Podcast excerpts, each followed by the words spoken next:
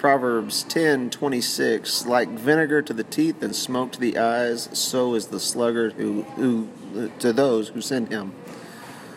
The word of the day is irritate. If you've ever tried vinegar to, to the teeth, it hurts.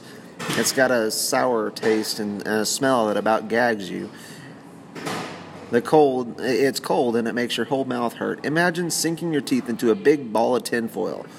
Those with cavities or fillings are cringing just at the thought. It's painful, uncomfortable, dissatisfying, and downright irritating. The vinegar to the teeth isn't altogether common, but the smoke to the eyes, that is. Whether it's from a grill in the backyard, an unplanned fire that you're trying to control, or last night's dinner that you forgot to set a timer for. Most of us have had smoke in the eyes. It's hot, it stings, and makes your eyes bloodshot and watery, while oddly enough, dry as the Sahara Desert. One good puff of smoke straight to the eyes will make you wish you had Ben Stein on speed dial for some clear eyes dry, eye drops. Mm-hmm. The passage today tells us that people can be irritating. Not like that's that's something we don't already know. More often than not, it's pride in the pride in the flesh that lets us deem others as annoying or irritating. But in this case, God is talking about the sluggard, the lazy and unworthy man, or untrustworthy man. The irresponsible person who cuts corners, doesn't complete a job, or altogether uh, dismisses a task. Let me give you an example.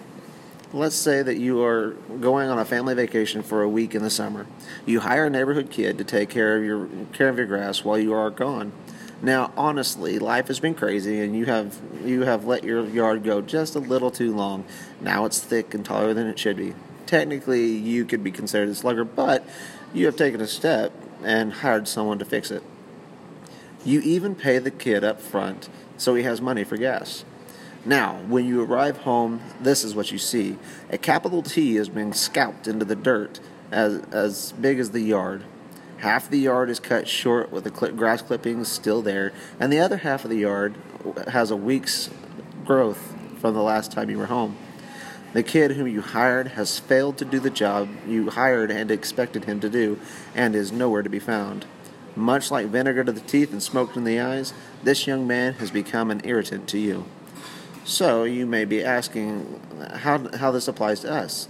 In Matthew 28, verse 19 through 20, Jesus says, Go therefore and make disciples of all nations, ba- baptizing them in the name of the Father, the Son, and the Holy Spirit, teaching them to observe all, all that I have commanded you.